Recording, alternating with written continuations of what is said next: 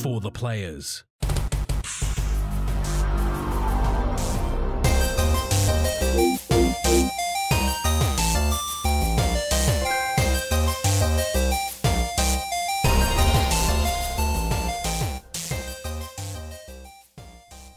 I'm Ryan Betson. I'm Max Cooper. And this is For The Players, the Pop Culturist PlayStation podcast with 40 years of playing PlayStation and 10 plus years in the games media environment. I thank you for joining us in this PlayStation conversation. This PlayStation conversation happens every Monday morning at 8 a.m. Australian Eastern Daylight Savings Time on podcast services, including Apple Podcasts and Spotify, and 9 a.m.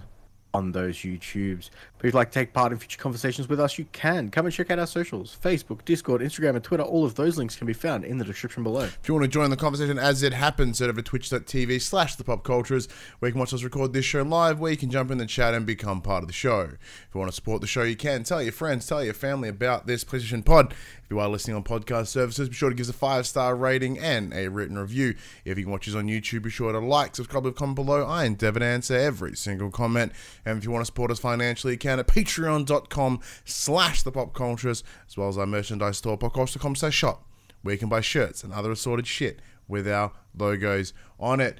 God damn, it has been hot this weekend. It has been absolutely like the poorest weather for up until like the last 2 days. So here in Melbourne, Saturday, Sunday, disgustingly hot. It's been winter until Friday afternoon, yeah, and then it became summer, and then it's going back to winter tomorrow morning. Yeah.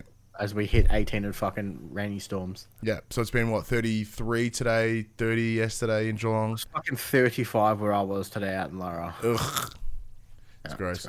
And, like, you know, as we discussed last time, this house is... my house has no insulation, so it's trapped heat like a bastard.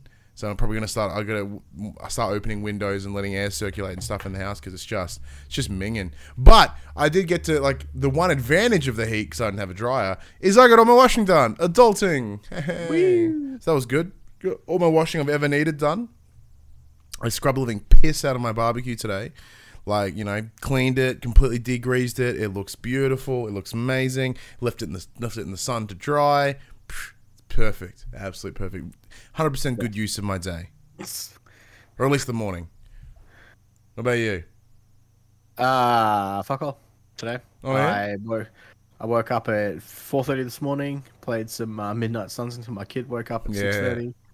And then proceeded to watch bullshit kids shows until like 10, and then went out and played with the water, and went to Bunnings fucking twice.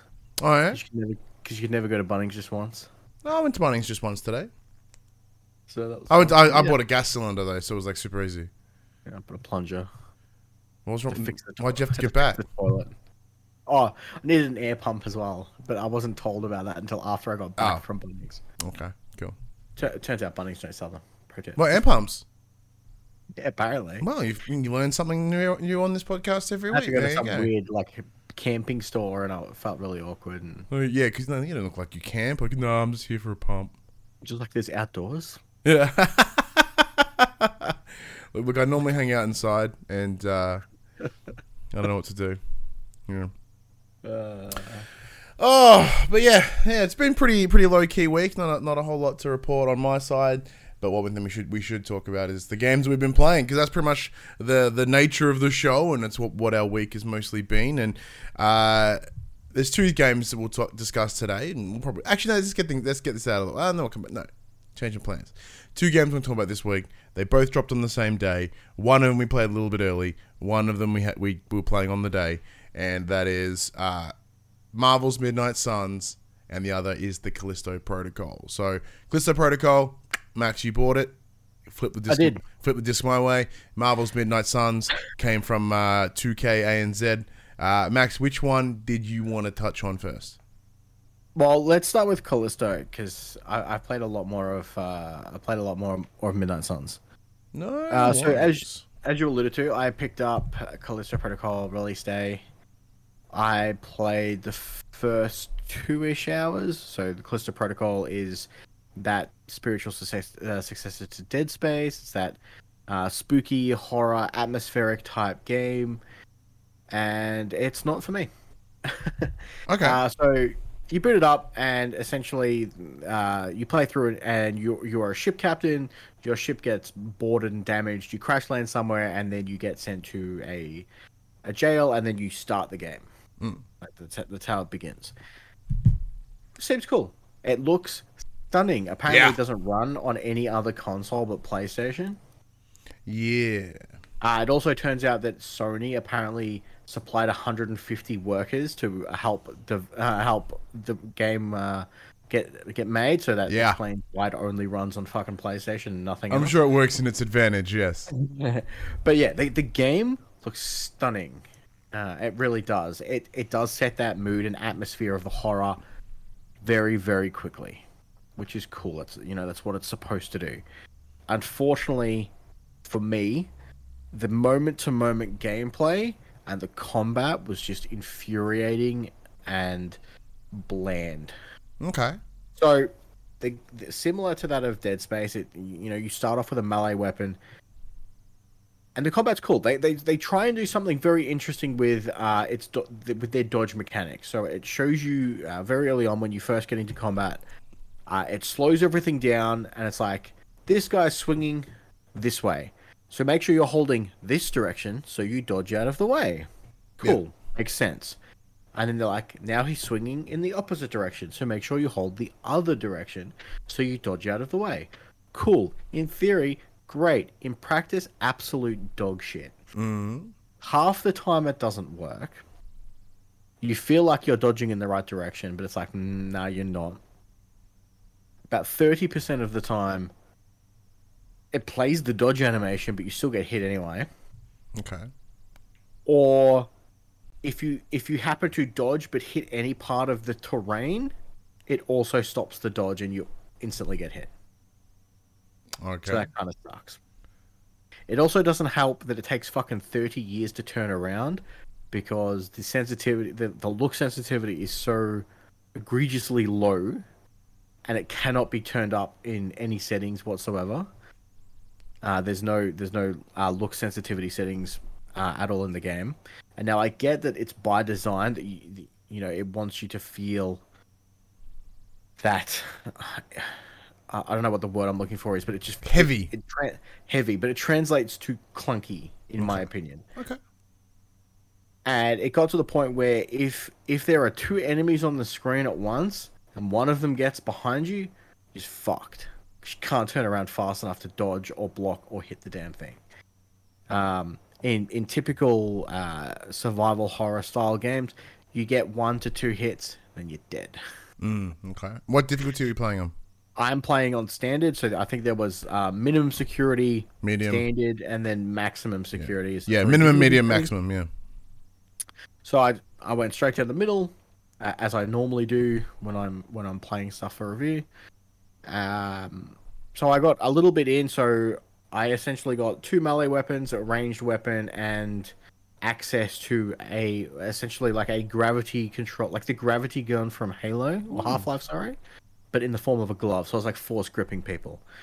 So once I got that, it has a little tutorial on how to use it. So it supplies you with an enemy, and it's like, hold down L2 to aim, push the corresponding button to grip them, and then push another button to throw them. I'm like, cool, that makes sense.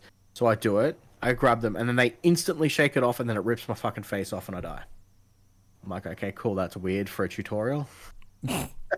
Did it again, it worked the second time, so I don't know, I'm not quite sure what happened the first time, but yeah, it has, with the ranged weapon, it had this really, what I thought was going to be a very interesting mechanic to begin with.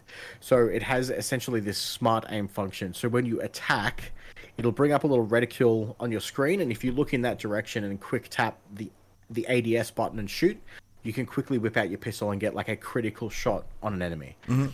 Half the time it misses them, and the other time, and when it does land, it feels like it doesn't do enough damage to warrant the use of what little ammo I have to begin with. It's easy to just smack the shit out of them with my bat. Are there any like RPG building mechanics to sort of increase those stats? Not where I'm up to. So I've done the first couple of missions I've escaped my cell, done a bit of exploring. I played for about 2 hours, so granted, I haven't played heaps of it, but my understanding is it's about a 10 to 12 hour game. So unfortunately, it's just, for me, it just felt a bit too clunky for my liking. It felt very unfair and unforgiving in some of its combat encounters. And it does have a stealth mechanic where you can kind of crouch and get an instant shiv on an enemy, but half the time they just spot you out of nowhere. They'll just randomly turn around. Some of them you can kind of see what predetermined path they're going to be walking and looking at, and other times they just do quick 180s, which you also don't have access to. A lot of those tankiest controlled games will normally give you a quick 180 turn. That's lacking here. I feel that would fix a lot of the issues that I'm having with the game, just giving me a little bit more mobility, so I don't feel quite so overwhelmed if it throws more than one enemy at me at a time. Now there is a way to block, which is just holding back on the directional stick as you're getting hit, but you still take damage when blocking. You don't truly block. So yeah, I just found combat to be quite frustrating. It's really hard to tell if the enemies are doing combo attacks. So if they swing left and right, you obviously have to dodge right and left. But sometimes they only swing once, and that gives you an opening to kind of melee bash them. But sometimes they don't. What's the word I'm looking for? Advertise. Indicate that they're going to combo you. So you go, you dodge the first time, and as you go to swing, they're just like, and fucking bitch slap you in the face, and it feels like you get stun locked, but they don't most of the time. So there was just this weird frustration that I was getting, which is, you know, weird because I love games like Dark Souls. And I was going to say, it's very interesting for you to be like, this game's unfair and unforgiving, but there's a difference between having a dedicated block button where I a dedicated block button or a dedicated dodge button where I have like iframes, whereas this is just. It felt more like a roulette of whether or not it was going to work for me, unfortunately. Now, there are accessibility options where you can auto-dodge and do all that stuff. I didn't turn those on. Well, because it's interesting because that's not what the game's intending. Yeah. Like, as much as, like, accessibility options are fantastic for those that need it, but I guess when it comes to review, the way that we approach is we play the game as delivered.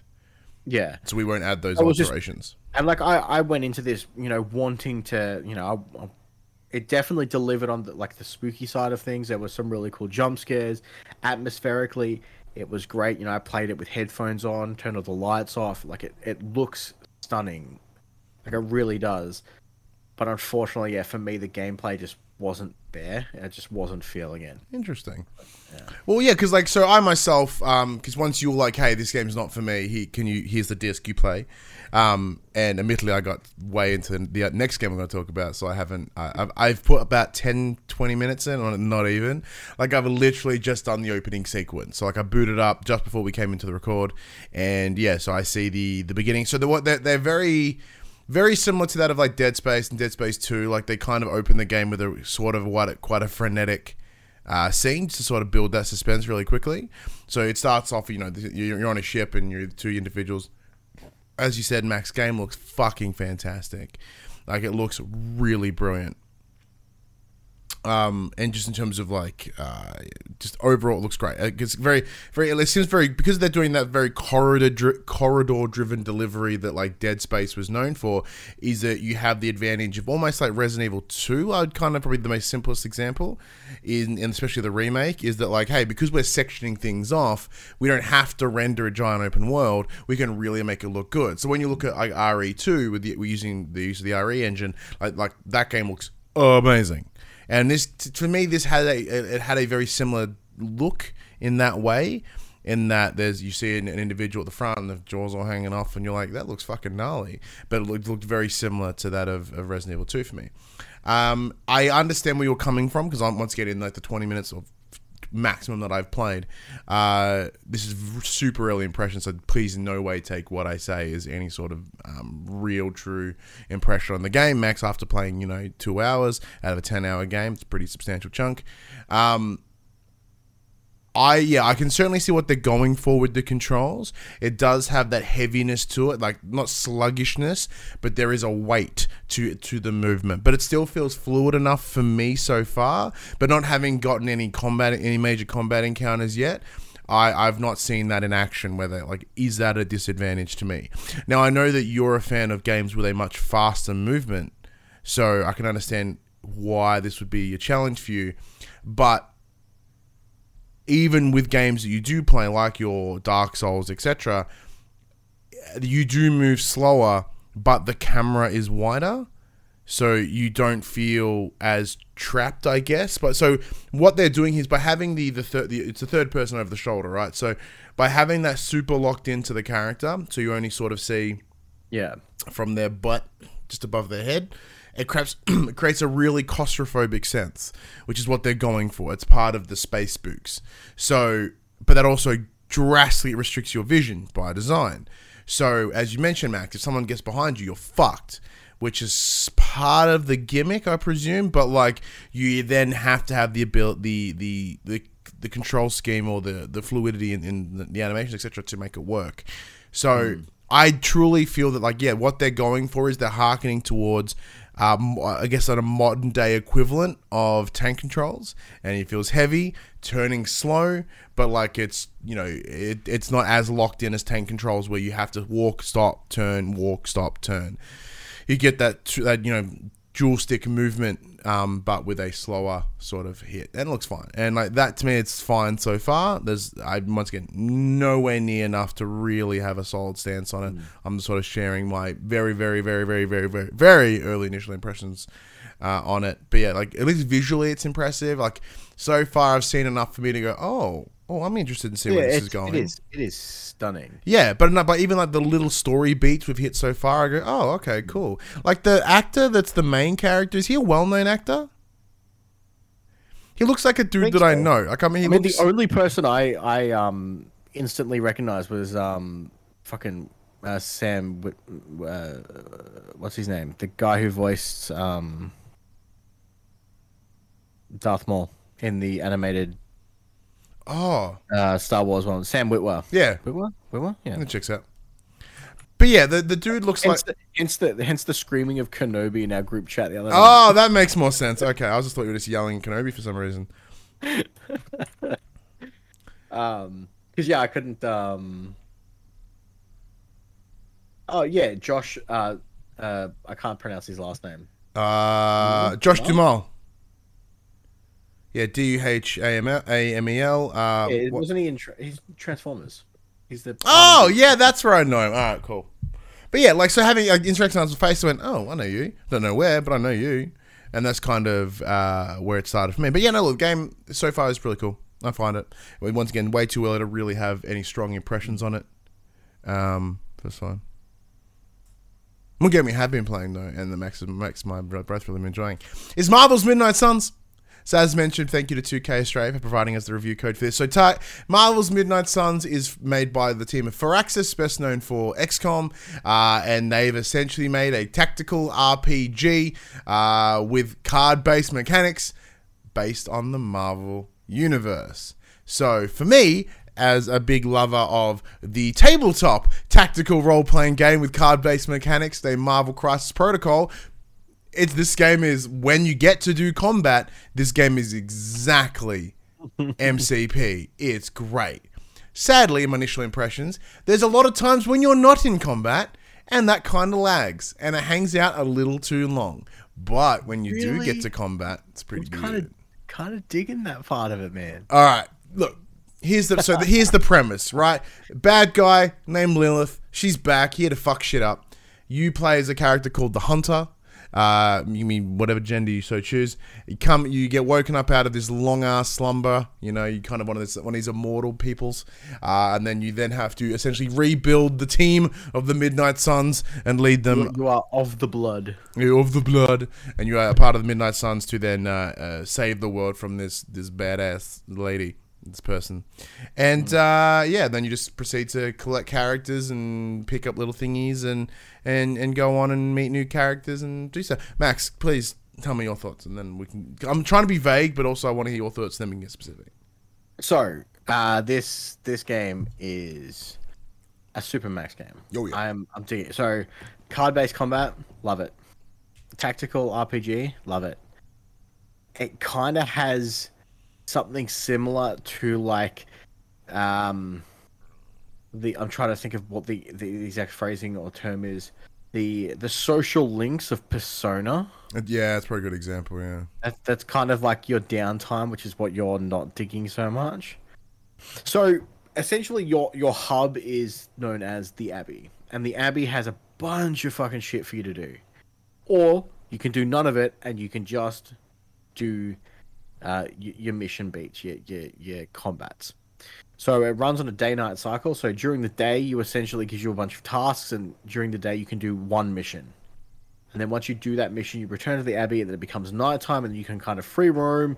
You can do hangouts with your hangouts with your friends, and as you increase their friendship level, it allows you to do cool combo attacks. It gives you upgraded card mechanics for your combat. It gives them special buffs in their combat when you pick them as allies. Because you only get to pick, so far, where I'm up to, I'm on day 9, which is about 5-ish hours in. You only pick 3 characters to do combat missions with. Some combat missions have you automatically pick some characters. Some characters like are required for those missions. But generally speaking, you get to pick 3 out of the group. I have some favorites. Blade is one of them. Mm-hmm. Blade is fantastic. But yeah, so I'm kind of digging that social bit. You know, you get to hang out with the crew, you get to know a little bit more about them. So if you're kind of new to like the Marvel characters, because some of these are very, some of these haven't hit MCU yet, so yeah. They're not as widely known as the rest of them. So obviously you've got the big ones that everyone kind of knows. You got, you know, Doctor Strange is there. Stark's there, Captain Marvel, all those big names who they constantly referred to as the Avengers in the game, as opposed to the group of the Midnight Suns, which is a smaller, offbeat group of heroes that do their own thing. But man, it's real good. At first, I had that kind of uncanny, like, these aren't the characters that I'm used to seeing, because obviously they do not look like they're MCU representatives, which is good. It's nice to you know, take a step away from those. Character models do look interesting at times. Sometimes mm-hmm. they do look a little bit lacking. Other times they're great. Now, Buddy Watson in the chat, how many hours have you played? I think I'm about 6-ish. I'm at day 9. I've got like 30 saves. I'm at like day 5 or something. I'm one of those people that saves after they do something just in case I fuck it up. And I want to go back. Because there's so much to do. So outside of the combat, which is generally just, it's either kill specific target here, kill all enemies, or, you know, do a specific objective in the time frame, whether that be rescue hostages, capture a certain agent, destroy a certain object in location. There's all the stuff at the Abbey, which is your hub base. Which is the hub base. So the Abbey's huge to explore, and then as you're playing, you unlock the ability to unlock certain areas of the Abbey itself and its grounds, because they're all closed up. They're locked behind. It's magic.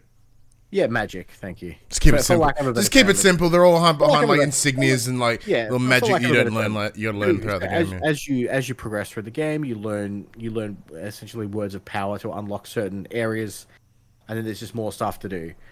So I spent a lot of the first couple of days exploring the Abbey, getting as much of the collectibles as I can.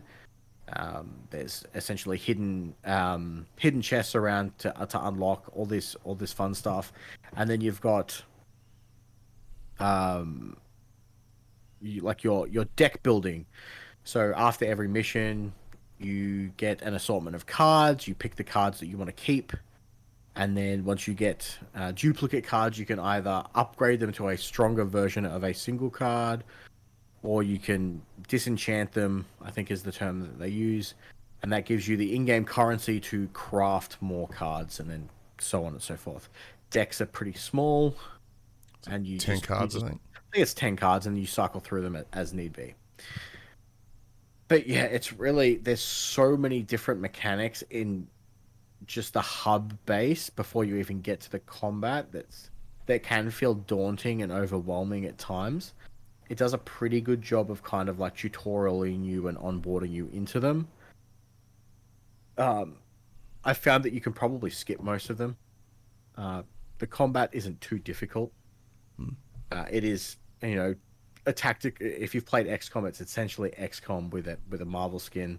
So as long as you use your surroundings well and, you know, think out and strategize your turns, it isn't too unforgiving. There doesn't seem to be any permadeath like in XCOM, so you're not going to lose your favorite hero or anything like that, which is cool. But yeah, I'm really digging it.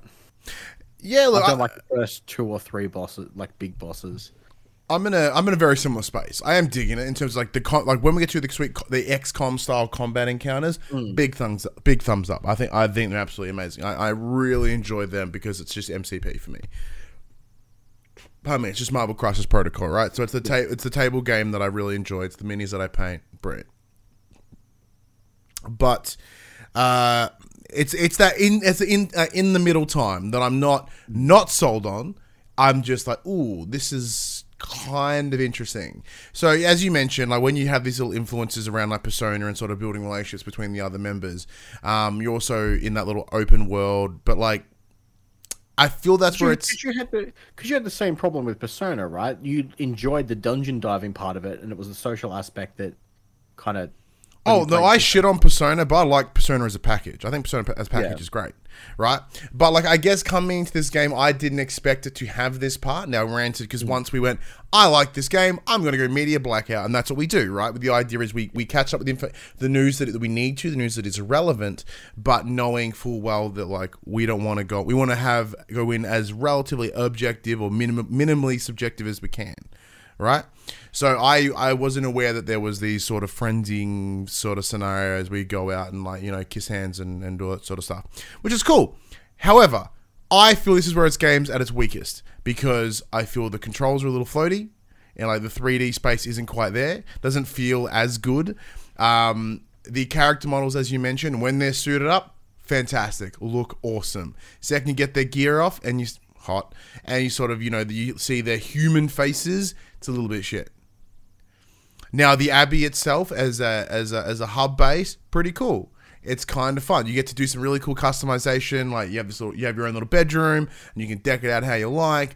Well, not really. You just kind of buy shit and fill it up. But it's not completely customizable in the truest sense of the word. It's just enough customizable. You can somewhat personalize it. But to the personalizing is there or is it isn't? That's kind of it. There are those little additional currencies throughout the world, and that you can just find if you wander around the Abbey enough. So like they really design it in such a way to have you explore the grounds, but it forces you. And like you're like, hey, you know, you want to do that thing with that card, you better go find those pieces. So you start wandering around and whatever. And that there is like there's own little second story going on within the Abbey itself. So it's what should be enticing you to go out and explore and find new things. And that's kind of cool. I like that as a concept. So once again, it's just what Firaxis are known for is exceptional in this game. The new part, there's still some room to work. Does that make sense? Because, like, yeah, the card stuff, love it. Like, it's just enough, like, complicated enough for me to go, ooh, I get this. But, sorry, it's simple enough for me to get it, but not complicated enough for me to break. Because, like, when it comes to any sort of card game mechanics I've talked about on here before, if you have cards that are like, if this, that, then, blah, blah, and I go, fuck, and I got no idea. The card mechanics are simple enough, you can start tagging them together to build that combo, but it's not enough that it will, like, brain, like, if you're not, if you don't think that way, it may, like, you're not going to be out of sorts. Yeah, so when it wants to, looks amazing. And one of the early bosses is an example, Venom, Fallen Venom. So it looks like regular Venom, but he's possessed. So he's got cool honking horns and stuff. It looks really, really good. Some of the character suits look really, really good. The main character, however, once again, because they are semi-customizable, they don't look as good as the rest of the world. Now, I do believe the voice is done by Matt Mercer, which is cool for those that like Matt Mercer. But there's an inconsistency in their delivery of Marvel. As you mentioned, there is that uncanny valley of, oh, these aren't the Marvel characters that I know. However, Doctor Strange, nothing like Benedict Cumberbatch. Doesn't look like him, doesn't sound like him. Iron Man, however, doesn't look like Tony Stark, but they've got a pretty solid sound alike. You know what I mean? Like, they've intentionally tried to go for Robert Downey Jr.'s Iron Man, right? And even like the Spider-Man, the voice actor they got for Spider-Man, kind of falls in line with the Sony's, like Insomniac's Marvel Spider-Man. So it's like, oh, okay, well, it's clearly it's similar, but once again, it's like that little gap. There's a little gap of, I know what you're going for, but it's not quite there. And all the other characters, yeah, they speak fine, but everything feel like there doesn't feel like there's that flow to the conversation, because even by delivery, it's face. So it's sorry for those, you know, it's essentially the the one shot camera, right? Where it's cut at one face, cut other face, cut other face, cut other face. So it's kind of, it's very stilted in its delivery, because it's that it's not an organic conversation. It's, I read block of text. Now that reads block of text. Now you read block of text. I think that's due to the fact that there's so many different dialogue options to choose from. But there really aren't. There really aren't. Like, yeah, there are moments where you get, moments where you get an option of three choices, and they impact the game itself, like light energy, dark energy, like your hero or villain or neutral. Mm. But really, like, looking at the way the camera delivery works, you can really only tell that the next maybe two or three lines are part of that original decision, and then it goes back to what it wanted to be. Because, like, you know, it'll go cut, cut, cut, cut, sweeping cut. Like, oh, well, the sweeping cut wouldn't be cut into it, into what the answer was. That's where it returns back to the scripted part that it was already on. So, like, I know I'm essentially nitpicking here, right? But it's just these little things that I'm noticing that aren't giving it its full. Like, exploring the Abbey grounds should be fun. It's a massive part of the game. If anything, at this moment in time, I've spent more time fucking around in the Abbey than I have in the combat encounters. But the game, like the grounds, is fine, and it's fine enough. I just want to get to the next combat. But, like, I was expecting more combat, kind of side story thing. Combat. Like, the combat isn't the main part of this game for some reason. Does that make sense? Or at least an experience that I've had so far. Because everything is day, night, day, night, day, night, right? And if you happen to be like, I'm having a good time with the combat, and I'm getting through it pretty easy. So the combat encounters aren't going that long. But when I go back into the outside world where it's free reign, and that's like, there's all these different things you have to do. Make sure you go over down to the forge. Make sure you go over to the, you know, the thing that Captain Marvel's doing. Make sure you go explore out there to try find the different magic-y things to then do the next thing. Go over there. So you're doing all this little fuck-assing around. And I mean, that all is skippable. All you have to do is go to the bed and sleep. And then it's daytime again. But the game is delivered in such a way that goes, you need all these things. Yeah. Because if you want to get better cards, if you want to, you know, build up those better combos, that, you know, when you get into that combat, which is what you're there for, you have to build up your friendships. You have to go find the little purple orbs and yellow and green and whatever they're hanging around. Like, it's these little microtransactiony, or they feel microtransaction. Like, hey, there's all these little credits you have to have. Now, you can't buy them anywhere. You got to find them and earn them. And that's pretty cool. But, like, when it's a day-night cycle, there's only so many things you can do in one day. It's like, oh, okay, well, I can't just, like, really, you know, grind out, like, go do missions that just grind out the green ones, ability essence or whatever the fuck. Yeah. Does that make any sense, or am I just sound like I'm being a whiny cryboy? It makes sense, but like I said, I'm a little bit further than you. At no point, like, I think I played about twice as much as you going by the day-night cycle, because I'm about day 9, 10. Not once have I ever had to go out and be like, oh, I can't upgrade this because I haven't done something that I should have done. Okay. And there have been nights that I've just gone, it's like, oh, go do a hangout. I'm like, no, I don't fucking want to do a hangout tonight. I just want to go do the next combat. So I just go to bed and do it. Okay. So, you know, there's a few things that I haven't done yet. Like there's these, there's the Hunter Trials, which unlock the big parts of the Abbey itself and give you your big upgrades. I just haven't done those yet. And like same with like Doctor Strange and Tony Stark are essentially your smithies. Yeah.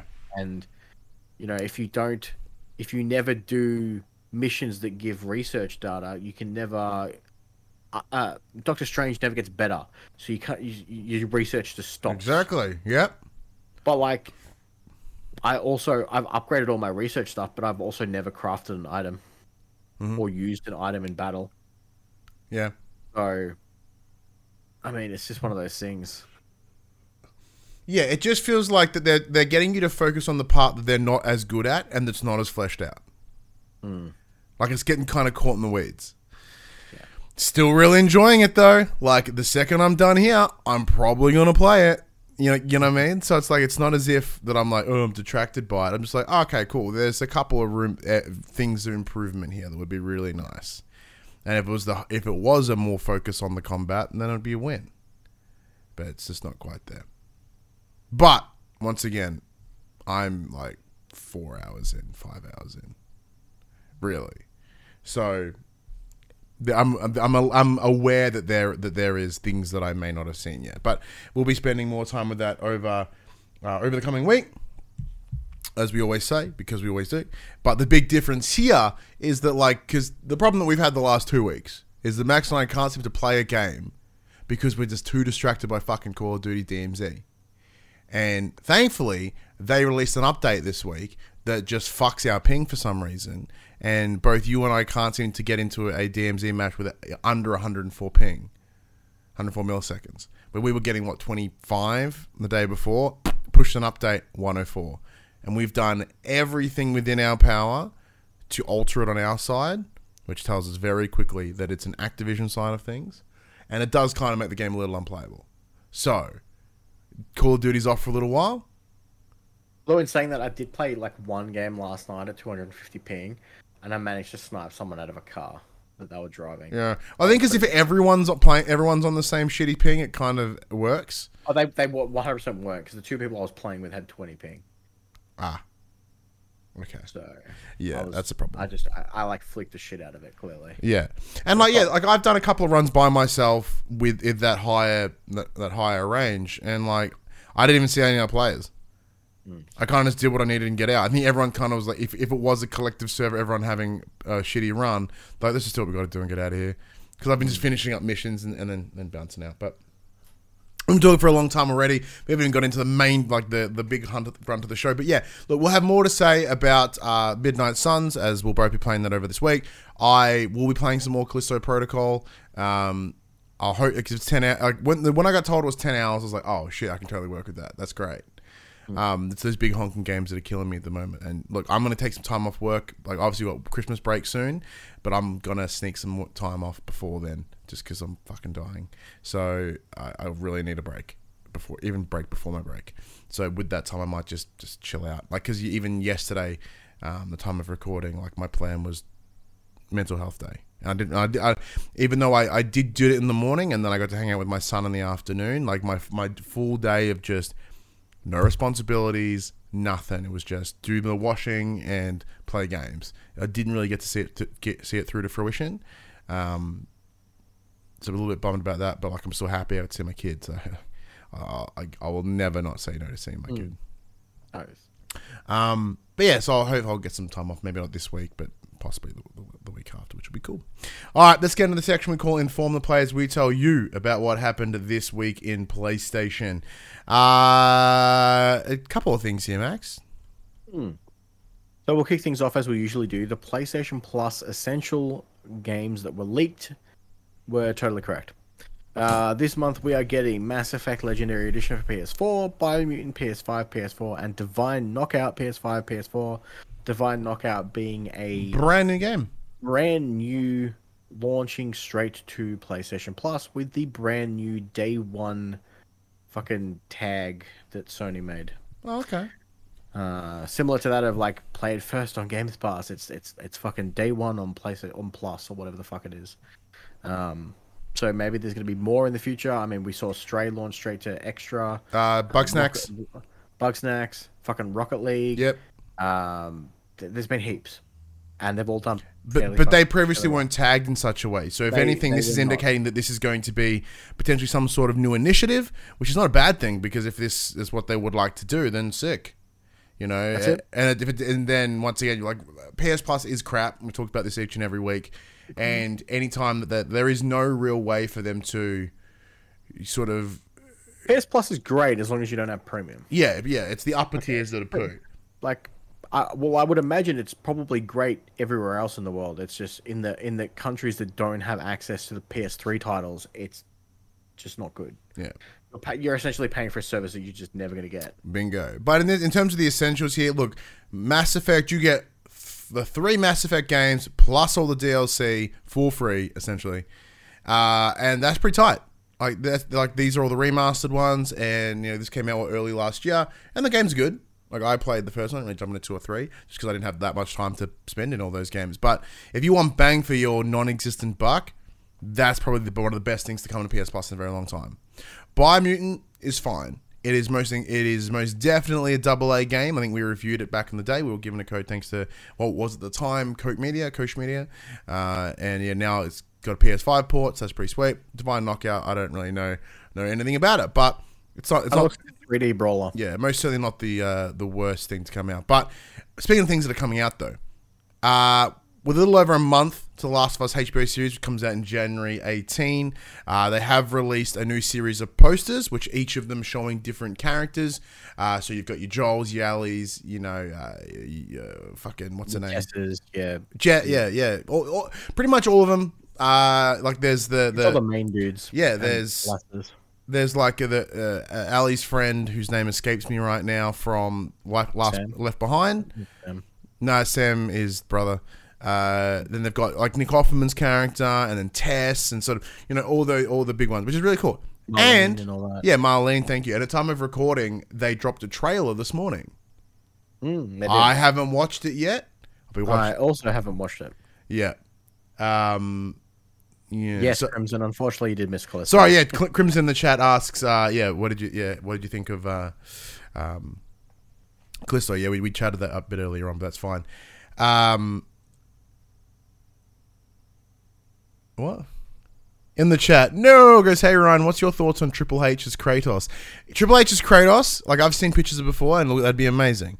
As Kratos in Last of Us, that's a big string of words. In God of War, I'd be okay with that. So Christopher Judge, speaking of PlayStation Productions, essentially put out this week the idea that he would like to play Kratos in their show, the Amazon show. I wouldn't be mad at that at all, actually. Because who could better nail the tone, the delivery, apart from Kratos himself? Now, Christopher Judge is an incredible actor. Is he the size that Kratos needs to be? No. But if they can allegedly, buff up Natalie Portman digitally in Ragnarok, allegedly, I'm sure they can make Judge look huge. But yeah, Kratos is also too... sorry, Triple H is also too old. Who was someone else we saw that would be really good? Don't remember. But I'm itching as hell. Super, super keen for The Last of Us. I haven't watched the trailer yet because I know I'll probably cry at it like I did even the teaser trailer. So I was like, I want to make sure I'm in a safe space. So I'm going to have a cry. Next one, Max. We have a possible classic title or just one. Just coming. One. No. There's a few. Oh, there's a few at the bottom. But earlier this week, Star Wars Battlefront 2, the PlayStation Portable version, was listed on the PlayStation Store as a classic title, meaning it could possibly come to PS4 or PS5 as part of the PlayStation Plus Premium package. While it did release on PlayStation 2, it appears Sony has chosen to bring the PSP version over to modern consoles. Quote, this title has been converted from the PSP version to the PlayStation 4 and PlayStation 5 consoles and provides newly added features. Consequently, there may be times where the title plays differently from the PSP version, or where some features may cause the title to not function properly, end quote. Sony is set to announce a list of PlayStation Plus premium games as well as the extra titles in a few weeks, so it is likely Star Wars Battlefront 2 could be part of that. If not, it does join the likes of Siphon Filter 3, Dino Crisis, Ridge Racer 2, Resistance Retribution, and Soul Calibur Broken Destiny waiting in the wings. They have all been leaked through either age ratings or early posts from Sony. What? Why the fuck are PlayStation doing it this way? No, give me a minute. Like, because this is the thing. They have this system. They have this subscription service in place when the idea is, hey, you can play old games that you like. And they haven't been doing it, but when they do, there's always a fucking twist. You get the original Star Wars Battlefront. Oh, fuck yeah. The PSP version. Why? Well, I think the PSP version was just as good. It just didn't have the single-player campaign. But if I want to play just a multiplayer Battlefront, I'll play the one that just already fucking come out a couple of years ago. It doesn't have space battles. Oh, it does. Not in the same thing. It doesn't have fucking land to space battles. Thank you. But, like, this isn't, like, there's always an asterisk for some fucking reason. And even though, like, we don't get to play them, right? Hey, here's all the original fucking Ratchet & Clank games. Oh, amazing. On the PS3 version. Oh, why? You know what I mean? It's like, it's always little reasons, like, here's something, but there's a catch. Here's something, like, here's a reason you should be excited, yeah, but don't. Like, it's like, why are they then handing, like, they go to hand you something and then punch themselves in the hand? I don't get it. It's fucking dumb. It should be easy. And, like, yeah, cool. So, like, you know, that yes, they have these games in the wing, but what's going to be the catch? Like, are we going to get Dino Crisis 2 before we get Dino Crisis 1? Oh, that wouldn't surprise me. You get my point? Why not drop Siphon Filter 1, 2, and 3 at the same fucking time? They were all rated at the same fucking time. Why not drop them at the same fucking time? Because the game really goes for like 4 hours if you play it, like you kind of rush through it. And when you don't have a massive list of games to go through, don't artificially extend it like at the fucking Wii store. Do it properly. Jesus Christ. Like, I just don't understand how, like, a company can just fuck it up so hard. They chose to roll it out. There was no pressure. Everyone knew it was coming, but I just don't get it. I don't fucking get it. I'm just yelling about Crimson asks who fucked up. Just PlayStation in general, about PS Plus. It's just, it continues to fucking baffle me. But, like, look, you know, the essential tier, great. Those monthly games still fucking slap. Even on a shit month, they're still pretty good. No one even talks about Games of Gold anymore because they are just dog shit. But Game Pass is staggeringly better. Oh, it still exists, but they suck.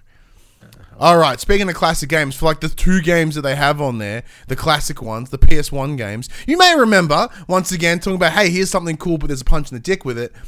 Back in the day, when they launched the PS Plus Premium service, fans in around the world were disappointed that, especially in the European regions like us here in Australia, that we were receiving the PAL versions, the PAL versions. Now, back in the day of CRT TVs, that was not a bad thing because those TVs ran at the fucking 60 hertz. Spoilers, TVs now don't. Right? So it ran like dog shit. It looked bad, it was juddery, and it just gave you motion sickness. And we're like, hey, why don't we have the NTSC version? There was never really an answer. The assumption was that the Europe versions had more language options. That was the safest reason that we all had to speculate on why they would use the PAL. But guess what, Max? If you haven't already played Siphon Filter and Ape Escape for the 4 hours those games offer, and you want to do it again for some reason, well, you can. Now, 5 months after they were launched on the servers, you can now toggle the 50 hertz mode. So you can run it at a actual frame pace that doesn't make you want to vomit on your couch. Congratulations, PlayStation. You did the bare minimum. Yeah. It's rough. That's it. I don't have anything else. That is it. All right, let's move on to... I can't at this point. Let's move on to some Assassin's Creed stuff. So, we'll talk about Mirage first. So according to a new report from the reliable Insider Gaming, Mirage may actually be targeting an August 2023 launch due to internal delays. The article states that the open world title was originally aiming for a much earlier release date, but has now been pushed back twice, presumably due to development issues. The publication speculates that stretching development across last-gen consoles, because Mirage is a cross-gen title on PS5 and PS4, could be causing the problems. If Mirage really does launch in August, it will be 3 years since the release of the previous installment, Assassin's Creed Valhalla. The report does go on to say that Assassin's Creed Red, the teased title that's set in Japan, is also facing issues in development. Meanwhile, Assassin's Creed Hex is apparently doing well and will possibly enter full production sooner rather than later. Cool. Like, look, this is the one advantage here is that there's going to be an appetite, presumably, for Mirage. Not for me personally, but those that are fans of the Assassin's Creed will be excited, because Valhalla came out in fucking back in the day, and like when we were getting annual, it was horrible. Biannually, yeah. Awesome. Try annually, not a bad thing. Once again, I mean, because granted, yeah, sorry, go finish it. Finish yeah, well, granted, like these, like they bolster these games with artificial length all the time, like so much that you could play for 3 years and not finish it, and well. Speaking of which, Valhalla did have so much support that I think we spoke about it a couple of weeks ago.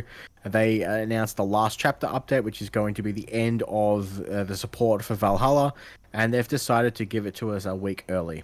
Did this happen by accident? No, they're like, just have fun. It was due I thought I saw something that was like, oh, we fucked up and we just released it now. Whoops, my bad. So Ubisoft has pushed the Assassin's Creed last chapter update live on PS5 and PS4. A week earlier than anticipated. The patch was set to go live on the 6th of December.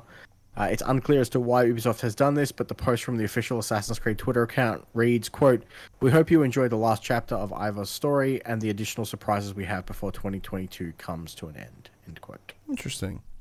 Do you think that means that something's going to drop, some news, in the coming weeks before the end of 2022?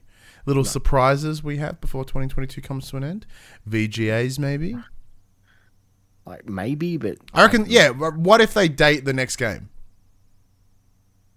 They date Mirage and then hey, you know what, you know Mirage is not till this time. We've already dropped the DLC last week. Go fucking play it again. Yep. That's pretty cool. No new game plus. Thank God. Beautiful. No, ask, wonder if part of why Valhalla is leaving PS Plus. Very likely. Because those that like, you know, they drop this new DLC, people have been enjoying it on PS Plus. Brah, you gotta buy it now. It's possible. Very possible.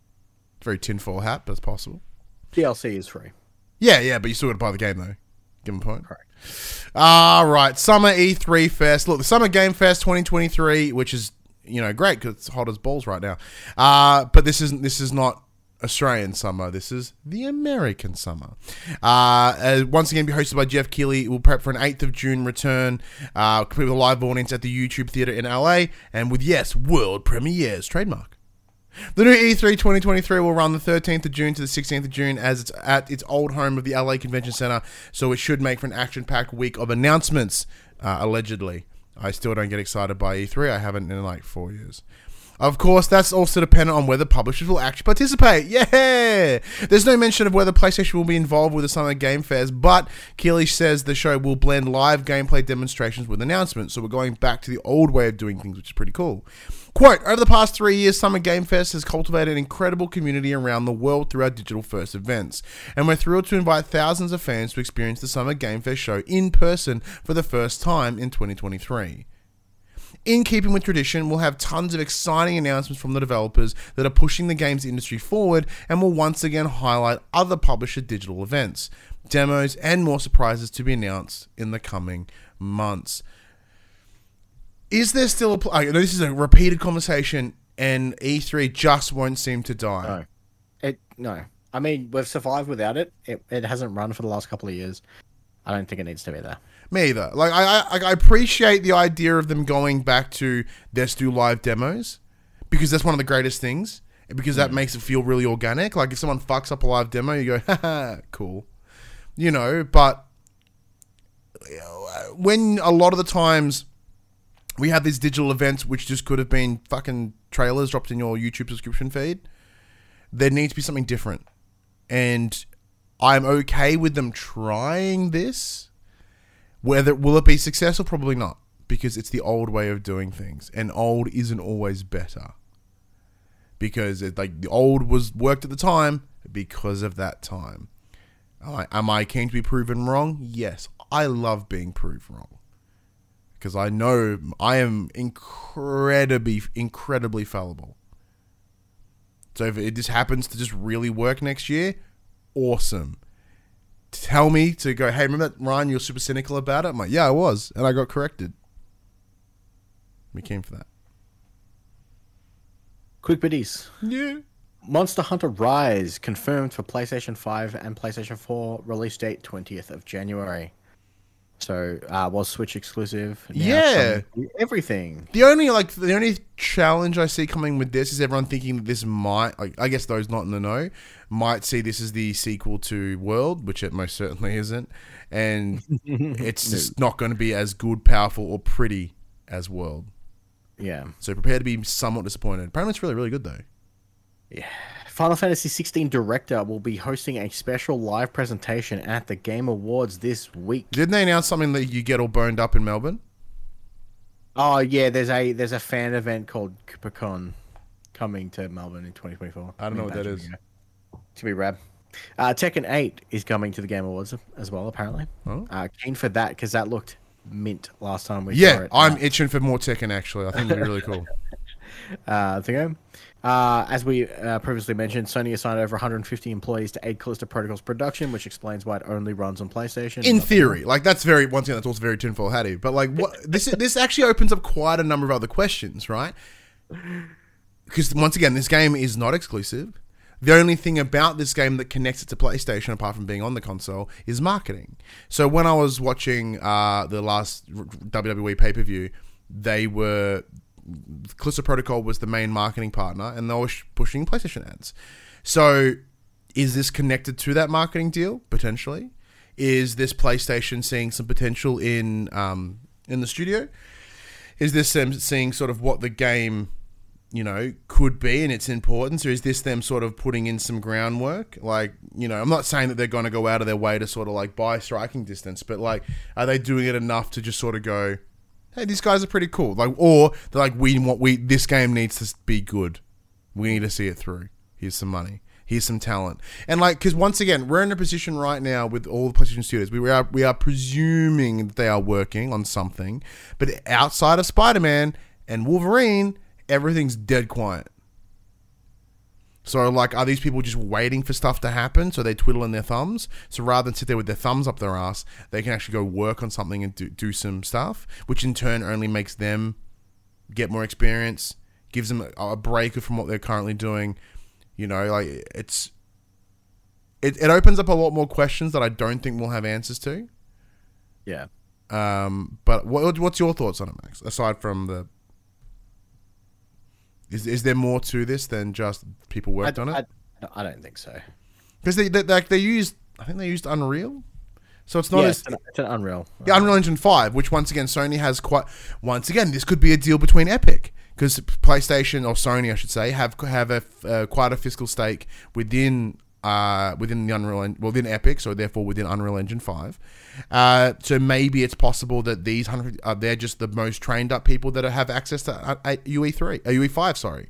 Like, hey, well, these guys got great skill sets, let's help them out. Maybe it's them, like, maybe it's some important people within the development studios of PlayStation that are now learning how to run Unreal Engine 5, so when they come back, they go, hey, these are the things we learned on UE5. This is going to help the next game that we work on. I think maybe it's that sort of synergistic relationship rather than like an exclusivity, locking them down, being manipulative about it. It's like, this is all learn something. For sure. Possibles everywhere. Persona 5 Royal has surpassed 1 million sales across PlayStation 5 and the other new platforms it's released on. Once again, like, I shit on Persona 5 all the time just because Weeb's games are dumb, but like, it is a brilliant game, and Royal just made an already brilliant game more brilliant. Yeah. And the second Street Fighter 6 beta is coming the 16th of December, but it's harder to get into. Yeah, apparently it's rated in some way. Yeah, I think so. So that shit's coming out. I reckon the first 6 months of next year.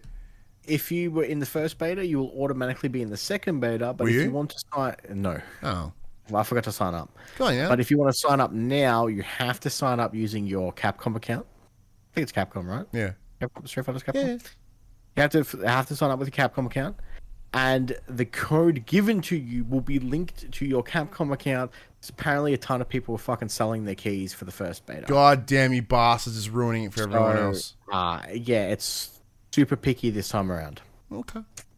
Like I said, I've always been a Tekken guy, so like I'm like, eh. And we played it at PAX and it was fine. We played Street Fighter at PAX and it was pretty good. It was pretty good. All right, but look, as I said, Street Fighter 6 might be coming out probably the first half of next year is what I'm thinking. But here are the games that are coming out this week. 5th of December, you get a game called Swordship on PS5. On the 6th of December, you get Divine Knockout on PS5 and PS4. You also get Firefighting Simulator, The Squad. Oh, hey, PS5, PS4. You get Hindsight, PS5 and PS4. Cuckoos, Lost Pets, PS4, Shredders, both PS5 and PS4, Sky, Children of Light, PS4, Warhammer 40,000 Inquisitor Martyr on the PS5. On the 7th of December, you get Bot Gaiden, PS5, PS4, Terror of Hamasaurus, PS5, PS4, Togs, T-O-G-G-E-S, I think Togs, no idea, PS5, PS4. On the 8th of December, Chained Echoes on both consoles, Samurai Maiden, both consoles, The Forest Quartet, not a sequel to The Forest, both consoles. The Rumblefish 2, Rumblefish 1 was a game, so I'm glad they made a second. PS5, PS4. Witch on the Holy Night on PS4. On the 9th of December, two titles, Adventure Academia, The Fractured Continent on the PS4, and Cyberhook on the PS4. Zero standouts. Go play Marvel's Midnight Suns. I don't get that Rumblefish 2. Yeah, Rumblefish 2 though. Like you know your game's done well if you get to make a second one that no one knows as much as the first one. Firefighting Simulator kind of sounds rad too. Yeah. But in the chat, Crimson asked us a question. And this is one thing I always forget to do because like when we do the live recording back in the day, we used to have a section called From the Players where people would ask questions and we'd ask them and we answer them at the end of the show. I guess we kind of do that now within the show. So here we go. They have asked. So Crimson goes, for some reason, Rockstar Games is going to the Game Awards.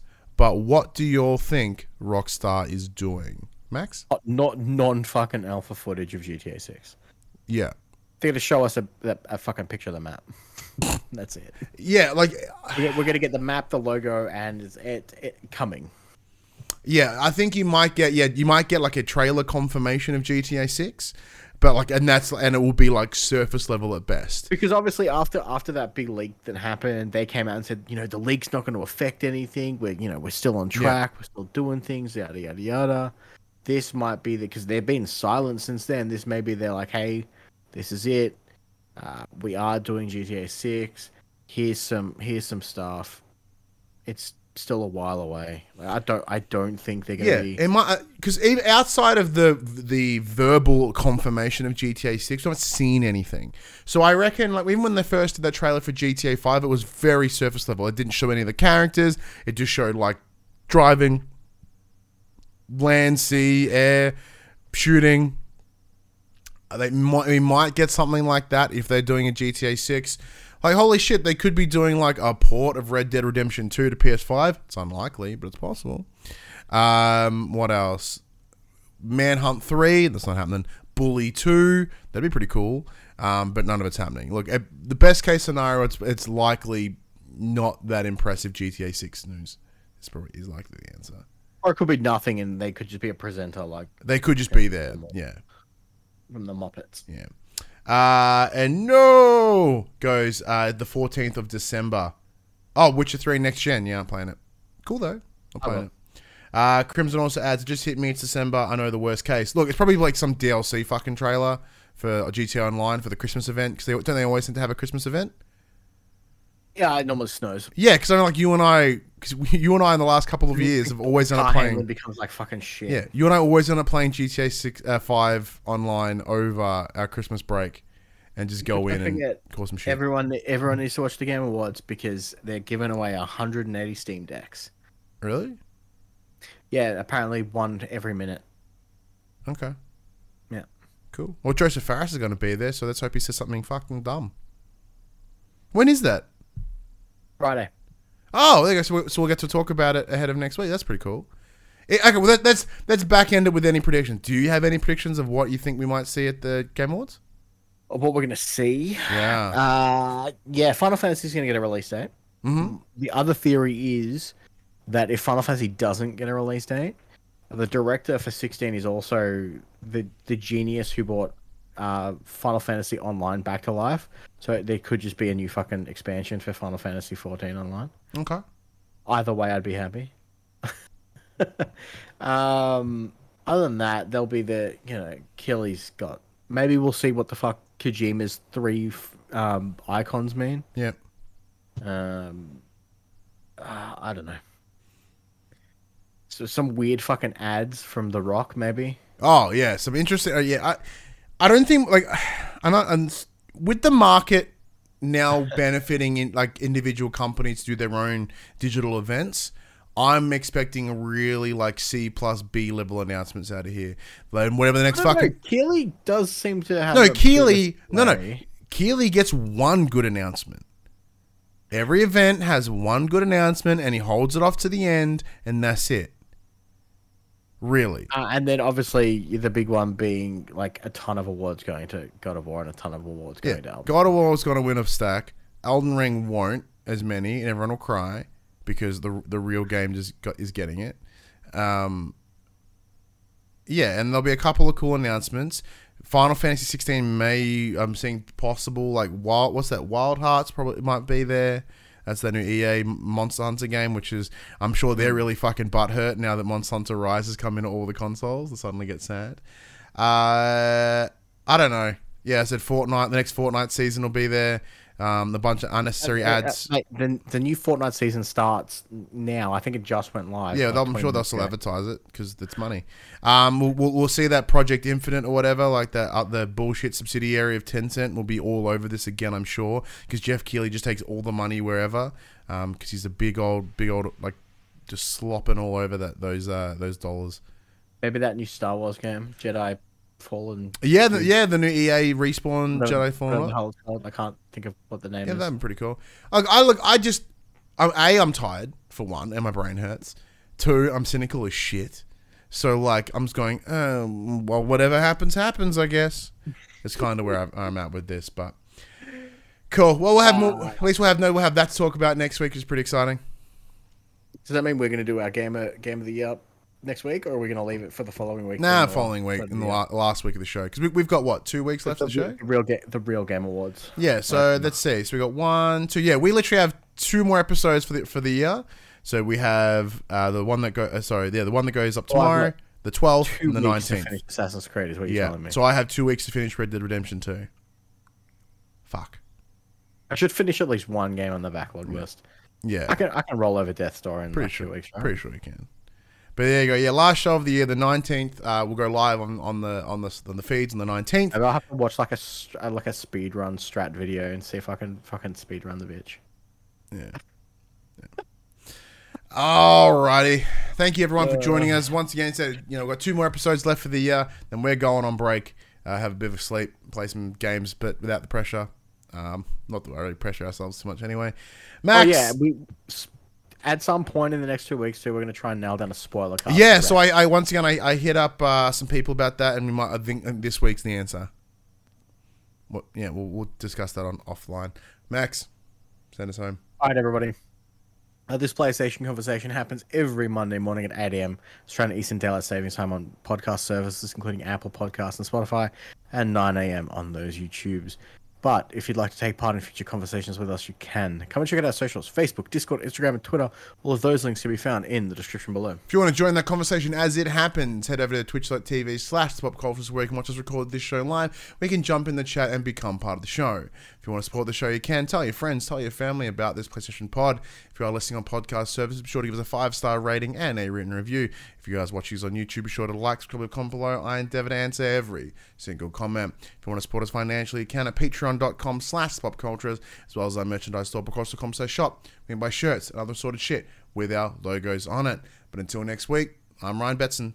I'm Max Cooper. And that was For The Players. Craig Mullet Show in the chat jumps and goes, hey, there's your t-shirt, The Pop Culturist, speed run that bitch. If you want to design a shirt that just says speed run that bitch, but like in a cool font or even just like standard font. In a cool font. I'll put that. Comes up with like Comic Sans. Says, yeah, speed run that bitch. And yeah, because that'll sell. Like our most successful shirts are the ones that aren't related to fucking us at all. So, you know, we don't really speed run much, but like, it's a cool shirt. Maybe we can move it. Would you buy it, Max? I speed ran today after my coffee. That was fucking scary. Hot. Yeah, yeah. That was hot, actually. Very hot.